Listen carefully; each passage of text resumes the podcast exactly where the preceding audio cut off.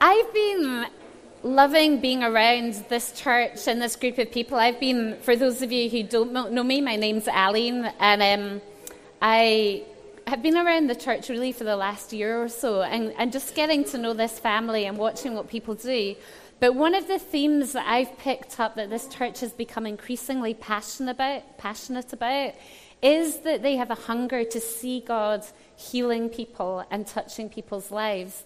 And so when Andy asked me if I could speak this Sunday, um, and I was just praying and asking God, what is it you have on your heart? I was kind of surprised because I thought healing's something we talk about a lot. But I felt like God wanted me to add some more momentum to what he's doing.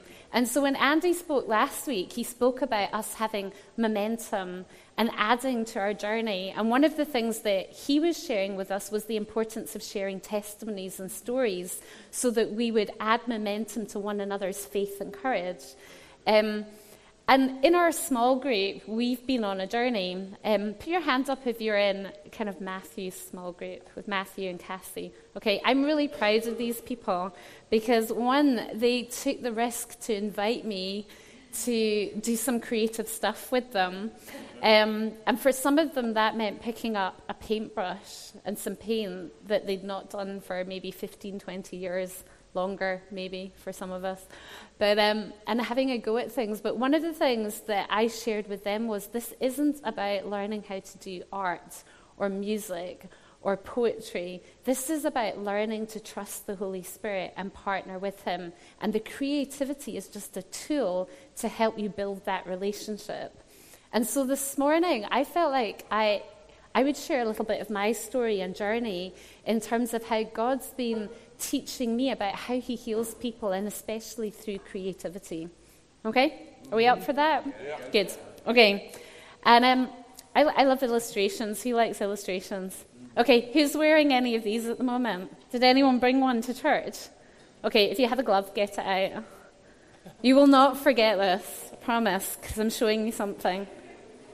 Okay, if you have a glove, I just want you to hold it in front of you. Okay, can that glove do anything? Can it touch anyone? Can it pick anything up? Can it do anything at all? Okay, if I put my hand inside that glove, can that glove do things?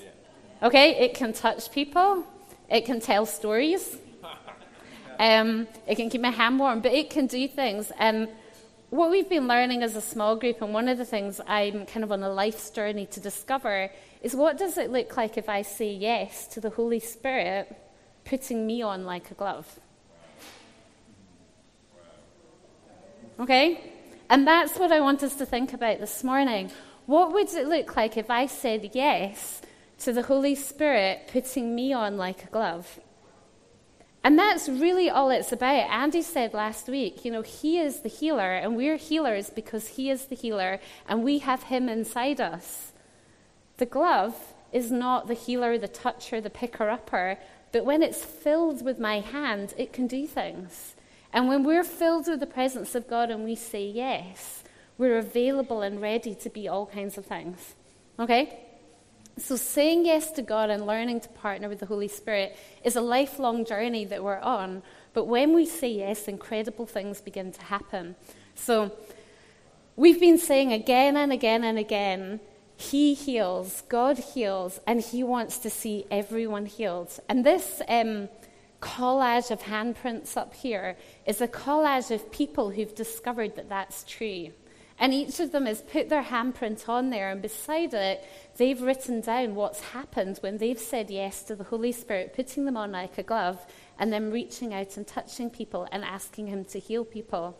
So this week, my wonderful little small group were brave enough to meet me in the Eye Cafe on Sauchiehall Street and say yes to coming out on the streets and seeing what would happen if we created things and we just loved people.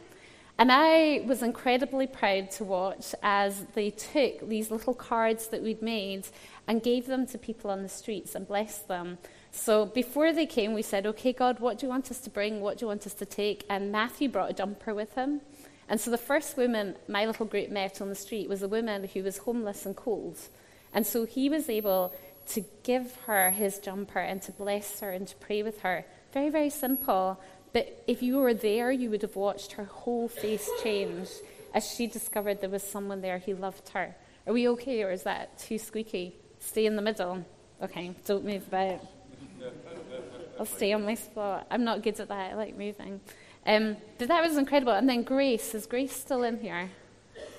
Grace is there. Grace drew, I love the card. Was yours the diamond, Grace? Was it a diamond you drawn? What did you draw?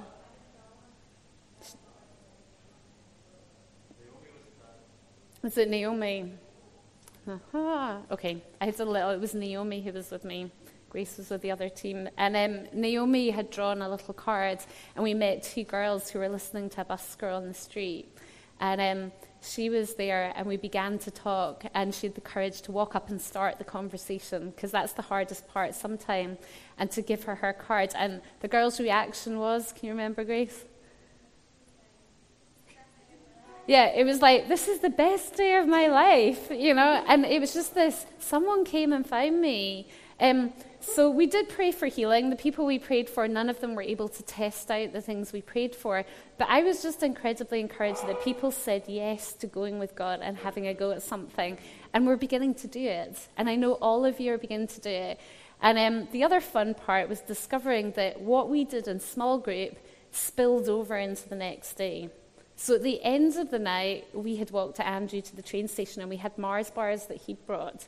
And um, we gave them to the people who were working there, and we just said, Thank you for being here tonight. Thank you for being on duty and serving us. And you could see the look of confusion on their faces. Um, and then there was one woman who kind of then came to join us, and I gave her one, and then a door opened, and I could tell that we had favor just to talk a bit more with her. And she was practically in tears as she hugged us just because we'd said thank you. So the next morning, Matthew still had a Mars bar in his pocket, and he was telling me this morning that he walks past the lollipop man every day, and he was able to thank the lollipop man with the Mars bar. And so, what we're learning when we intentionally go out to practice something is really just building experience so that our minds shift and it becomes normal for us to do this in our everyday life. How many of you meet somebody who works in the public service sector every day of your life? You go through a train station or you walk past the lollipop lady or the lollipop man. That person is someone in your life every day that you can say thank you to. And we can start there. And imagine what would happen if you then had favor to offer to pray for them and you saw them healed. That's kind of the start of what becomes a bigger story. Okay, we're going to flip to the next slide. Okay, I was always someone who loved images, pictures, creativity. When I trained as a teacher, I did a quite a long dissertation and study actually on how g- communication and learning needs to be more than just words and sound. So, why did I bring a glove in with me at the start of church? Because some of you need to see something to remember it and learn it. Some of you are great at hearing stuff, but some of you need to see it. But most of us, to be honest, actually have to experience it. And I did a whole study on that as I was learning. So for me, it was always part of what I did. But I didn't have the other side of understanding that God wants to move supernaturally through everything that we do and create. And so there was a point in my life where I began to hear stories that got me interested. And so some of you will have heard me share this story before, but this, I would say, is one of the first testimonies that I heard that got my attention. And it was a story of a woman who'd been in the healing rooms at Bethel as a painter, and she'd been painting pictures to release healing. And she painted this one morning um, when a woman had come to the healing rooms, it was about this time of year, it was leading up to Christmas, and she'd been told, You need to celebrate Christmas early because you're not going to see Christmas. And so you can imagine how much hopelessness there was inside of her. She had a, a brain tumor, the diagnosis was not good, and she'd come to Bethel with very little hope, but kind of as a last chance. And my friend Kate, who's a pastor at Bethel, she got hold of this woman and she asked the Holy Spirit, how, how are we going to shift the way this woman's thinking and how are we going to release healing into her life? And she saw this painting And so she walked the woman over and she just said to the woman, Look at this painting. She didn't pray for her, she didn't do anything else. She just said, Look at the painting. And as she's looking at this painting, she begins to feel something dribbling out of her ear. And um, later on, what they realised is what dribbled out of her ear was effectively the brain tumour. Because when she went back, they did all the studies, all the analysis, and there was no brain tumour there. It could not be found. It's incredible. Nick wants one of them in his surgery. People come in the door, they look at the painting, they're well, they go home and they don't even get to make an appointment. That, that would be a good painting, wouldn't it? Um, so I heard this testimony along with lots and lots of other testimonies, and I began to say, okay, God, there is something that you can do beyond speaking encouragement through a picture or a piece of art, beyond communicating who you are and a great idea about who you are, but there's actually a presence inside of what's being created that is making a difference. And so I'm going to take you to the end of the story and then I'm going to come back. So, kind of quite a long time later, after I'd been exploring creativity and art a lot, I was painting in worship, and I had my friend Drew beside me.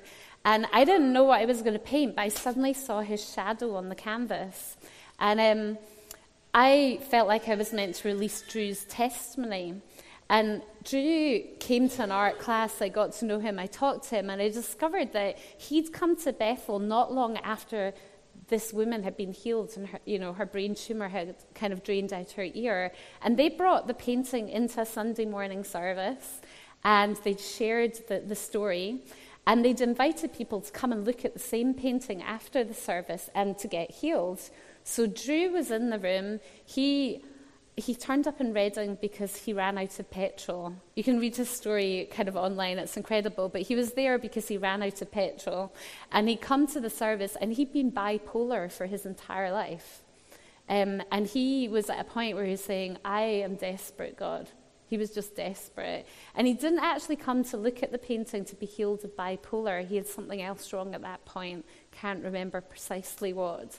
But as he looked at this painting, he started to laugh and so, what I was capturing on this painting was just the sense of joy in, in, in Drew that was given to him in that painting. And he now shares that he never ever stopped laughing. And I really do know the end of that story because he came through two years of School of Ministry. He got involved in an arts apprenticeship group I was in. And he's now left Bethel and is part of a team planting a creative arts school. And he is healthy and well. He's an interior designer. I helped him paint one of the cafes in in Redding that he was kind of employed to work on. And so his life was completely shifted by the testimony and by that painting. Um, so we have one more. Um, so a little, a little bit later on in the story, I'm then doing what I'm doing this morning. I'm leading a workshop on healing and creativity, and I get one of my students to draw a picture, and it's this picture here before we start. And I just say, draw something that you believe God wants to heal to release healing. So she drew this picture and she didn't show me it. And she said, I think this is later on, she said, I thought it was about hearing. So I share the testimony I've just told you and I continue on. I don't stop. And eventually I pause and just say to everyone, Has anyone got any questions, anything you'd like to share? And this woman is like waving her arm around. So I'm like, Okay, something's going on. Um, I said, Well, what happened? What's going on? She said, Well, when you were sharing that testimony, I felt moisture in my ear and I took my hearing aid out and liquid began to drain out of my ear. And I was a bit embarrassed, but I realized I could hear perfectly in that ear. Um, so she shares that story, which of course creates a lot of excitement in the room. And this girl, who's never seen God heal anyone through any of her pieces of art ever before, suddenly says to me, I've got a picture. And so I asked this lady how her other ear is, because she has a hearing aid too. And she says, Oh, it's not any better. So the intern puts the picture on that ear. And we pray for her, and then we get her to go to the other end of the room, which is a bit smaller than this and we start talking to her, and the hearing comes back 80% in her other ear as well. It was incredible. So, But it's a journey, it's a process. But all these stories and testimonies took me from hearing and being curious to practicing and having a go to seeing that happen in the room while I'm speaking about it. And to me, it's just this fascinating, wonderful journey of seeing what God loves to do.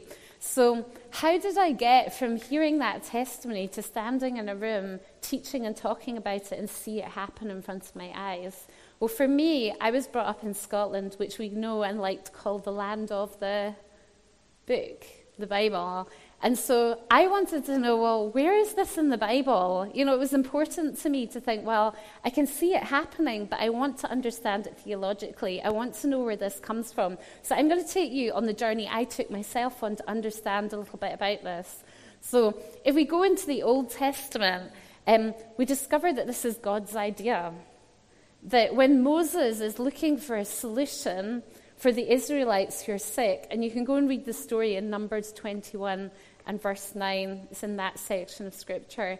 Um, but Moses didn't know what to do, but he chose to ask God for an answer. And God gave him a creative idea. He said, I want you to make a bronze snake and put it on a pole so that when anyone gets bitten by these snakes that are poisoning people and annoying people, that they're going to live and not die. Now, how many of you, if God said to you, if you make a sculpture and set it in the middle of your living room and when you look at it, you'll never get a cold again, would actually do it? because that is the challenge that we're facing, because we have this hunger to see healing, but we've got to learn how to partner with the Holy Spirit and let Him wear us like a glove. And so for me, I've discovered that God moves through creativity. And I think part of why he does is because it requires us to do something to put into action the faith that we have that he's going to come and heal. So when he says to Moses, make a snake, Moses had to be obedient. He had to trust and he had to have faith to make the snake, to tell the entire Israelite nation, who he wasn't always that popular with, that this was going to work, and then to actually see it happen. So the snake that was trying to destroy him, them was put into a model, a little sculpture. They look at it and they're healed. Okay, let's jump on to the next slide. I love this one actually because I think there's keys in here for us as a church at Hope. So, whenever the Spirit from God came upon Saul, David would take his harp and play. The relief would come to Saul, he would feel better, and the evil spirit would leave him. How many of you have read that story before? Okay, so we're familiar with the fact that God did that with David. But when we unpick that story, what was happening? David was taking his musical instrument, he was playing music, and the Spirit of God is coming and creating an amazing impact on King Saul, who is being plagued by spirits that are tormenting him, and the spirits leave. So the presence of the music coming into the room makes a difference. How did David know that? David knew how to worship and he knew how to play. That's why he was there. But I think he learned something in that experience about what God would do when he played music. Because later on, when we go and read in his First Chronicles, if you want to write it down, it's 29 and 20. This is what it says. Then David said to the whole assembly, Praise the Lord your God. So they all praised the Lord, the God of their fathers. They bowed low and fell prostrate before the Lord and the king. I think David had discovered in that moment with King Saul that something happened when we worshipped. And I don't think that he stopped there. So by the time he became king, he changed the way that people worshipped in the nation of Israel. And he taught people how to understand that when they came together in corporate worship, that they would release the presence of God. And that David was faithful so that God kept on giving him more. And I think David had keys in his hand that meant that when people worshipped, things changed in the nation of Israel and brought about a shift. So I think God is calling us to be innovative with the way that we worship because we know how to worship when we come together on a Sunday morning. And we know how to take our music onto the streets, a lot of us, and play incredible music. But um, Tim shared a dream with me. Can I share your dream with church? Okay, I'm about to. Um, but Tim said, you know, I'd love it if while I'm playing music, the people that are hearing it are impacted and changed by my music. I'd love it if people started getting healed in the street because of how I'm playing music and how I'm worshiping. And I think that's a God dream. Yes. You know, I think that starts just like King David in Saul's courts, playing his harp and seeing King Saul get healed. I think that idea is God's. That when you go out onto the streets and you play your music, it's no different from what you do in here. This morning, Matthew sang prophetically over you. And how many of you felt your heart being healed because of how Father God was talking to you about how much He loved you? How would that be if we were on the streets and we were hearing the Father's love song being sung over the people walking through the streets? It impacts us, it's going to impact them. Some of them, their hearts aren't yet ready to receive all of it, but some of them are. And, you know, the guys that play out in the streets will tell you there's always a few that will stand for a while. You know, they'll stop, they'll pause, and they're the people that God's touching. Imagine what would happen if some of us partnered with those musicians and said, I'd like to be out on the street with you next time you're busking, so that when that happens, I can start a conversation with that person. And I can chat to them, and I can go and get them coffee, or I can go and pray for them.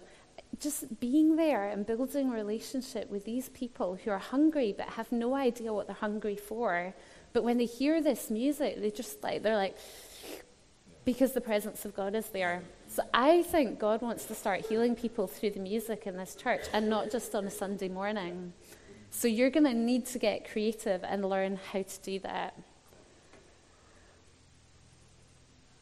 Okay, we say a lot only to do what we see Jesus doing. Like Jesus is our example. So it's fascinating to read your way through the Gospels with the mindset that says, how did Jesus heal people and what role did creativity play in that?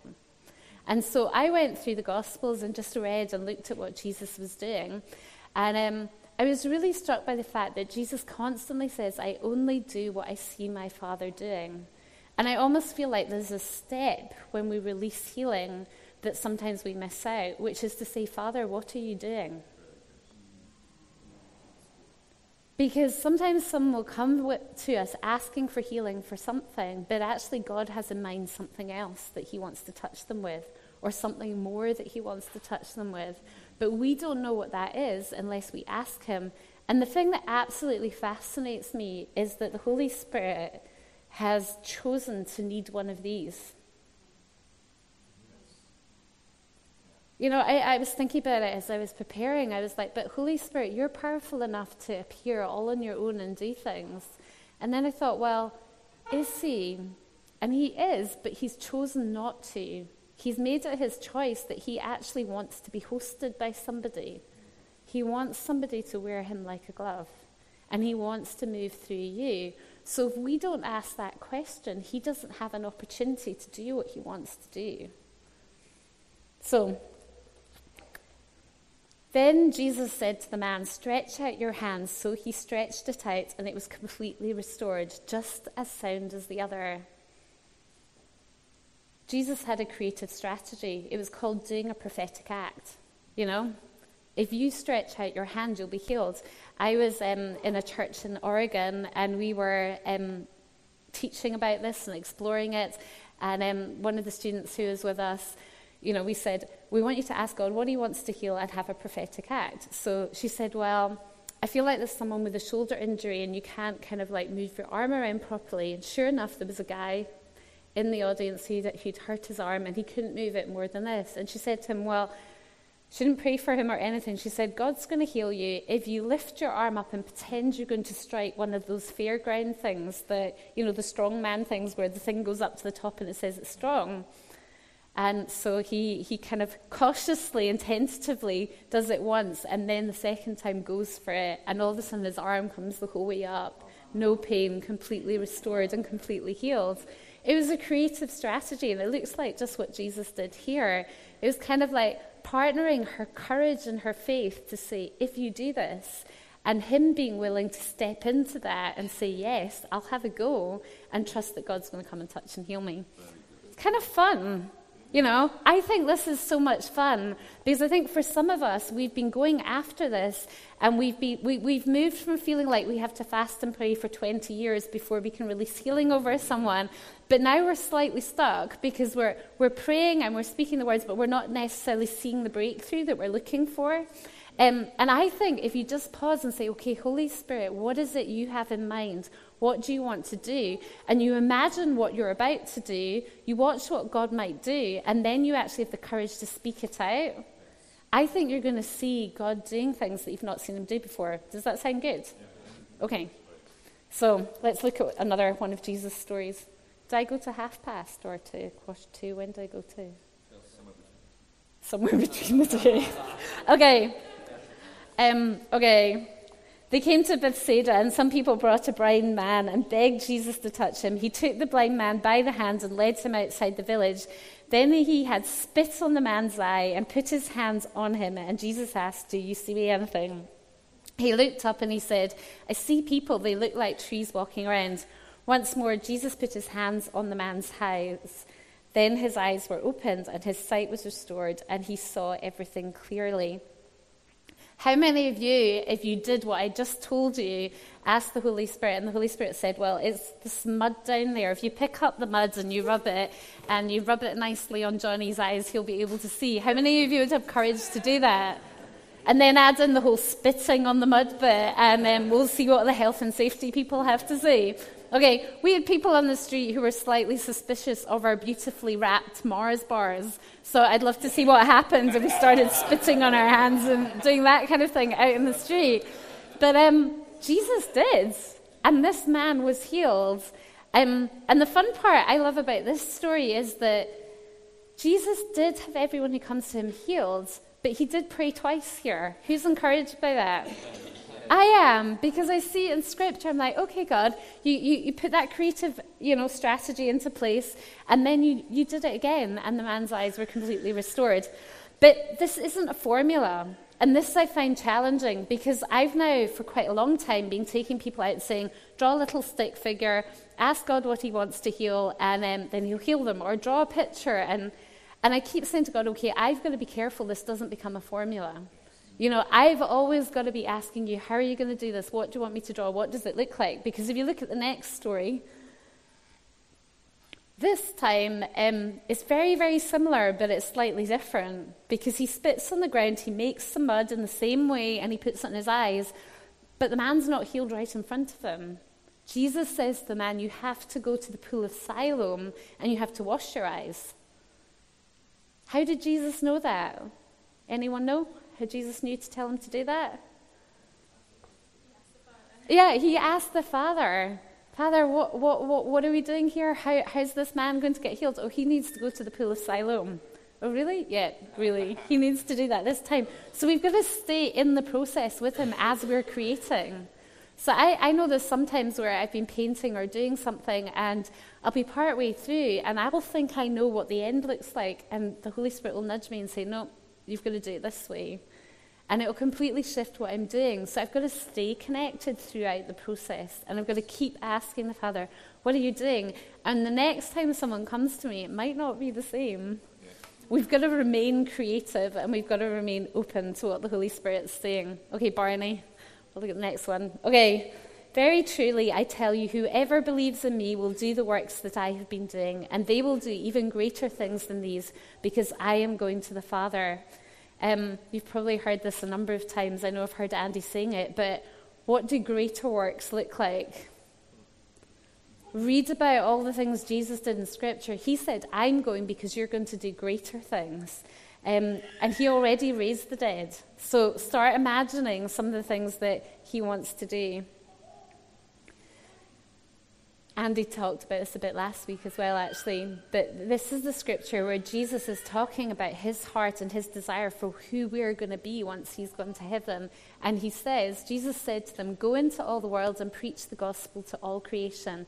Whoever believes and is baptized will be saved, but whoever does not believe will be condemned. And these signs will accompany those who believe. What are the signs? In my name, they will drive out demons. They will speak in new tongues. They will pick up snakes with their hands. And when they drink deadly poison, it will not hurt them at all. They will place their hands on the sick people and they will get well. Anyone been trying to play with snakes recently? Drinking deadly poison? Okay, I'm not suggesting you go out and you, you start doing these things unless God leads you to. But there's a pretty high bar there for us to aim for. And that's the fun part. We're on a journey. So that's the goal, and we just get to take little steps towards it, like taking Mars bars out to people and saying thank you. Can you do that? I think you can do that. Okay. I'm running through this. As a result, people brought the sick into the streets and laid them on beds and mats so that at least Peter's shadow might fall on some of them as he passed by. Crowds gathered also from the towns around Jerusalem, bringing their sick and those tormented by impure spirits, and all of them were healed. It's amazing to me that there's been a shift in culture, that it's now normal for people to expect that when Jesus' followers pass by, that they're going to get healed just by having a shadow fall on them. And this, this, this is, I've not done a great job at building this up, but for me, I was living in a group of people at Bethel Church who thought it was normal for somebody to be sick and to be handed a piece of art, to put that in your head and you'll be well. But it had become so normal in that culture because it happens so much. And when I look through scripture, something happened in Jerusalem. There was a shift. They didn't just have to bring people to Jesus to be healed, or they didn't have to have Peter lay a hand on someone, but they just had to catch the shadow. And so there's something going on, and I, I, can't go into full detail about it today, but there is a shift in culture where there's an understanding that God moves in this way. And so my heart particularly for this church, is that we would feel, think it's normal for us to worship wherever we are and to hear the sound of music and for healing to happen. And, you know, my favorite ever story about this, have to squeeze this one in. I have a friend, Christina, who's completely crazy. And she went to um, get her driving license kind of restored, worked on at the office where they do that. And she's standing at the desk and she's talking to the woman behind, and the woman says, So, what do you do for your liver- living? And she says, Well, I'm a healer. It's quite bold to begin with. And they start having a conversation. She explains that, you know, she's a pastor and she's a healer and she prays for people. And this woman says to her, Would you go to the hospital and pray for my nephew? And so, course, Christina's like, Yep, when can I go? um, anyway, it turns out this nephew is in a really bad way. He has been in some kind of accident, he's been on drugs, all kinds of things have been going on, so much to the extent that he's now in a coma and his legs and his arms and his limbs are completely swollen. You've heard this story, haven't you? They're completely swollen. And so she walks into the room and all she can sense is death. I don't know if any of you have experienced that, but there's just an atmosphere in a room. And um, she's like, okay, God, what am I going to do? Like, Holy Spirit, what's your strategy? And the Holy Spirit just says to her to start singing. And I can't remember exactly the song, but it's something like, God is so good. You know, like a song that she knew, there's no way this guy's going to know it. And she, she's singing this for a while, and all of a sudden she realizes that he's singing it with her. This guy's in a coma. He's in a hospital. He can't talk. He can't do anything. But she's just singing a song, and he starts to sing the song with her. And within three days, he's discharged from the hospital.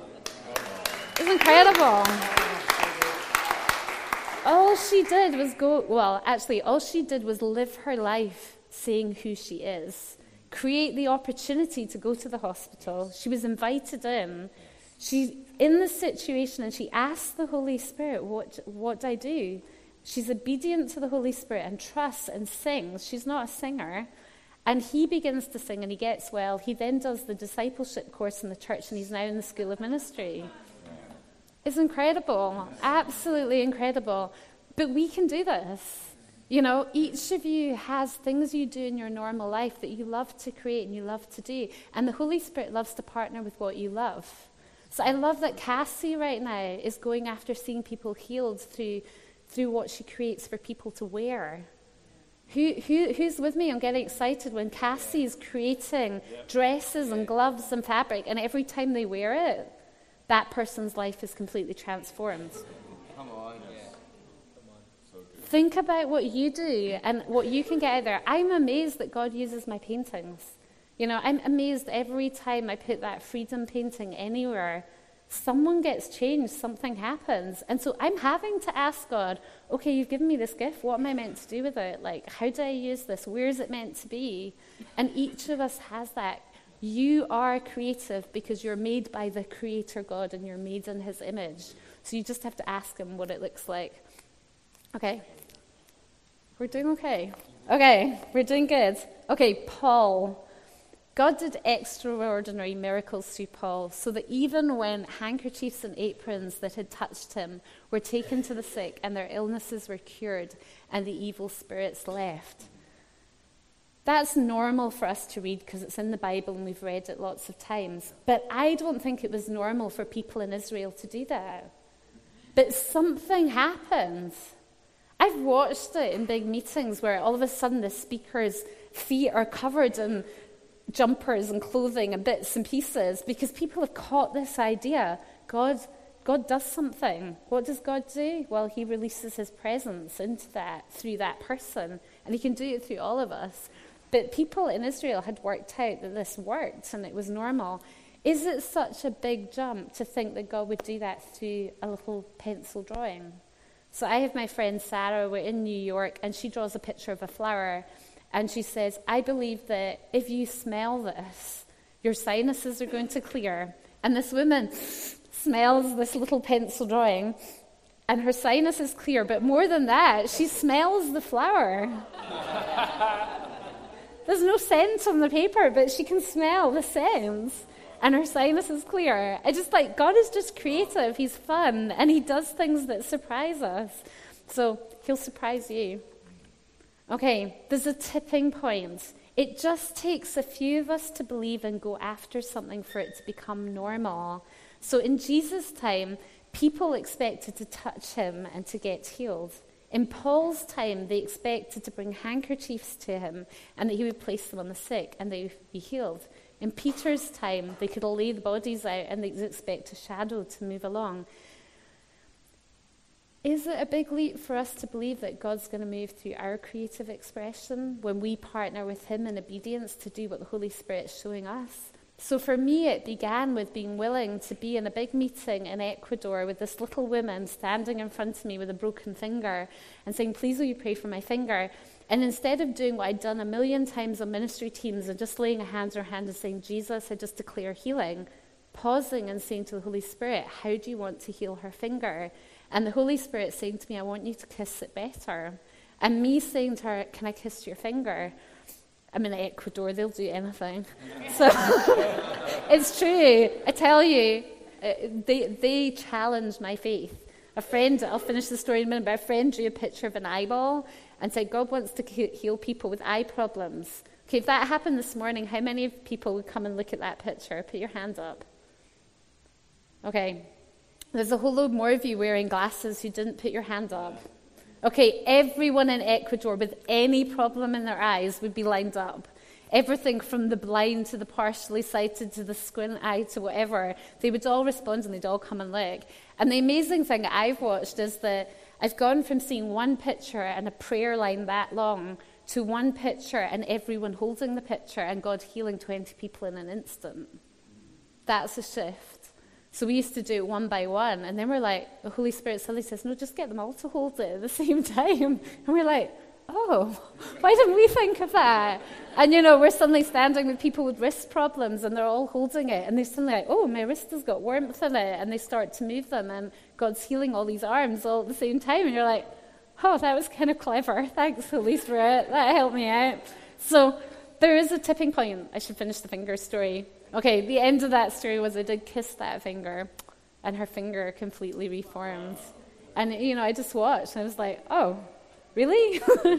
but I was surprised because I didn't expect it, to be honest. I was just learning and practicing and playing. And um, one of the things that challenged me last week when Andy was speaking was he said, You know, it took him a long time to start celebrating the little things. Um, how many of you have ever prayed for healing for yourself? Okay, we need to do that more. And I would come back from Bethel and people would say to me, Oh, what miracles have you experienced? You know, have you, what personal miracles? And I don't, can't remember how many times I said, Oh, not really anything. And I was being like Andy because there were lots of little things that God was doing all the way along. So I forgot about the moment that I jammed my finger in a door and it's absolutely agony and it's black and blue. And I paused, put my hands on it, and said, Okay, God, I need you to heal this. And it's instantly okay. You know, I just dismissed that, or the time that I had a really painful swollen spot, and I'm like, okay, God, please, will you fix this? And the swelling goes down. You know, you, you forget. But these are the things we need to celebrate, and it has to begin with us. Like, you know, if all you do this week is ask the Holy Spirit for a creative strategy to bring healing into your own life in private and secret in your room, well done. Because the breakthroughs that you have in that personal place will form a foundation that will give you courage to do that in here on a Sunday morning, to do that in your workplace, to go out and do it in the street, or to do it in your small group. Does that make sense? Okay, so there is a tipping point coming where this city is going to come to us and say, when you play music, people get healed. We're going to bring our sick in because when they're here, they're going to get well. Or when it's normal to take sick people down Buchanan Street because something weird happens when they pass the buskers. You know? There's a tipping point, it becomes normal. Do you know?